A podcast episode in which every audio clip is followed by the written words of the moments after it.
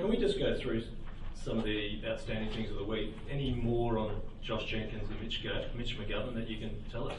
Uh, not much more on Josh. Josh is starting to get going again now. Is uh, thankfully we uh, we got to the bottom of uh, what was causing the problem, which was his, the rib cartilage stuff. So um, he had some running this morning. He'll run again tomorrow, and we'll try and build him up for next week. Uh, with Mitch, uh, it looks like it's an eight eight plus sort of week injury. Um, they're just running through some.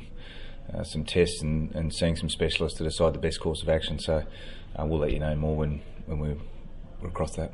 For those of us who aren't medically trained, what does rib cartilage mean? Is it, was the bruising or the damage or a rib or?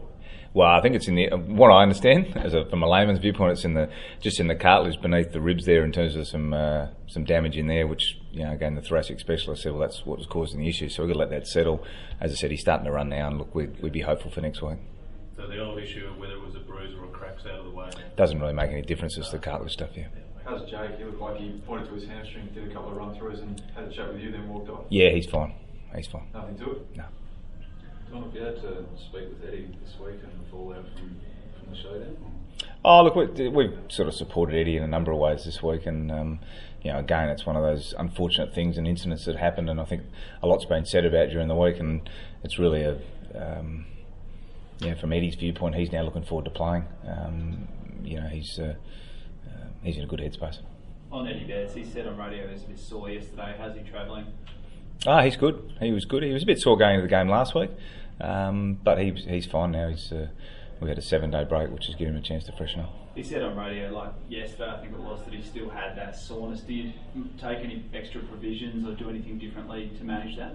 No, look, he's a senior player. He's played. He's played enough footy. It's just him, you know, managing. As I said last week, he was a little bit sore um, going into the game, um, but he pulled up. He pulled up fine, and he's reported a lot better this week. So um, I expect to be ready to go again tomorrow night.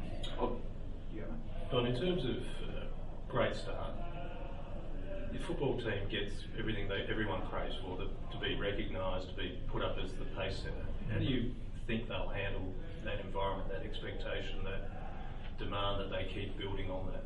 Yeah, well, for us, nothing's really changed. I mean, you're right. We've had, you know, we've won the three games, which is which is ideally what you'd want at the start of the season. But um, we've identified areas we want to keep getting better and keep improving on. So, for us, it's uh, it's the first sort of the first step in a long season, and um, as positive a step that is, we understand that winning games of footy in this comp are, is difficult, and we're going to keep getting better to, to keep winning. So. Um, we're certainly not sitting here going, great start, we're happy with ourselves and happy with our lot in life. We're, we're looking to strive to keep getting better, and, and we know there's areas we can keep working on. Is this a group that you sense actually enjoys that expectation?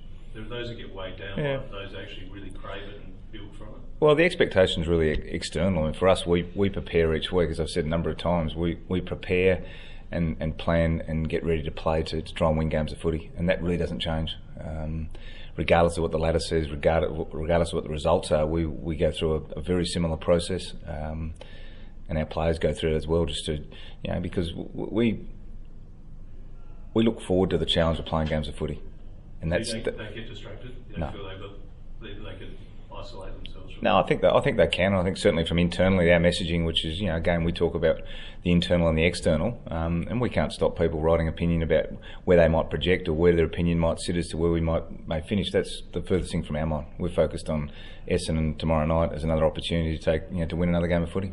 Andy, what are you doing with that attack in your thinking every time you have to move another you know, piece on your puzzle board there? Is, have you got a handle on what you want to do with that attack if you keep getting hits there?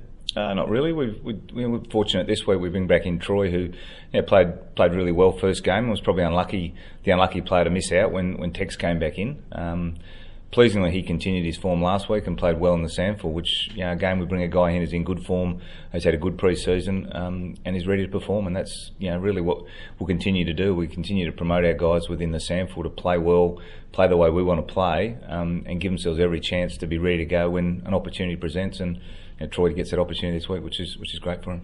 Without McGovern and Jenkins, you probably can't rely on contested marking as much um, or bombing it long. Do you change the preparation much in that, the game plan a little bit? No, we'd like to think the game plan's flexible enough to, you know, accommodate. Mean, obviously, against Hawthorn two weeks ago, we lost Josh early and had to restructure there, um, and we're able to, to find a way. Um, each game will throw something different up. We, want to make sure, fundamentally, we've got the right players in the right form, um, being able to play the right roles, and um, each game will be different. So some games, like last week, was a highly contested game. I don't know what tomorrow night will be. We'll, we'll, we'll, address that as we as we confront it. And on that role changing, Andy Otten's probably been one of the few good stories of the year so far. What kind of role do you expect him to play against Essendon? Yeah, he'll play similar roles that he's played previous weeks. I mean, he gives us, you know, it's, it's, interesting. The last couple of weeks, he's added another string to his bow. I think he's historically been able to do that, play forward. Um, so being able to play forward, back, and now in the ruck, um, and he's just you can see in the way he's playing. Um, as I said, it's a credit to his, his preparation and the way he went about his pre-season. But he's just loving playing the game, and it's great to see. Um, you know, his performance is reflecting it. But what about Sam Jacobs? How are you measuring how much time he can do, and particularly after a game like last week? Mm. Do you rethink one-two ruckman and that sort of debate? Oh, that's thrown around a little bit, but probably more so on what's the best structure for the team overall. Um, with Sauce, he's always played high minutes. That's that's generally how he's played his best footy as well. Um, so for him to, to take the lion's share of the, the, the ruck load is not is not unusual. Um, and he's been, as I said, against uh, Hawthorn two weeks ago, he was good. It was a good battle last week against Ryder, and you know he gets another challenge again tomorrow night against Leuenberger, who's been in some good form. But is there a, a red flag at any point about wearing him for too long? Uh, not really, not really. I mean, that's it's round four. Um, I think there's sort of bridges we cross later down the track and see how we're going. Again, we communicate with all our players as to, to how they're travelling. Um, and you know, this game each week throws up different things. And you know, as I, said, as I said with Eddie last week, he was a little bit sore coming in. You know, this week it could be someone different, but that's just the, the nature of the game, which is why it's so relentless. And we just got to make sure we keep communicating with players and understanding how they're how they're travelling, how they're feeling, both physically and mentally. What have you taken note of Essendon, particularly with the new talent they've got out there? Yeah, well, it's a, it, I, mean, I think people at the start of the year were saying a bit of an unknown. I think there's a bit more known about them now. Um, you know, they had some good wins against uh, Hawthorn and obviously Brisbane, the first two, and then in a wet game last night, uh, last week, were beaten. So there's a lot of quality on the field. Um, you look through their, their lines; they've got a lot of quality players out there, and they're playing some good footy. So um, we, we've obviously scouted them like we do each week, and um, we're prepared to, to face what we you know what we know is a is a good side bit of a luxury then, Don. Uh, just going back to Andy, I mean, you get Jack Kelly and Jake Lee when they both slot back in, all of a sudden you're crammed down the back. And what sort of luxury is it to be able to throw Andy forward?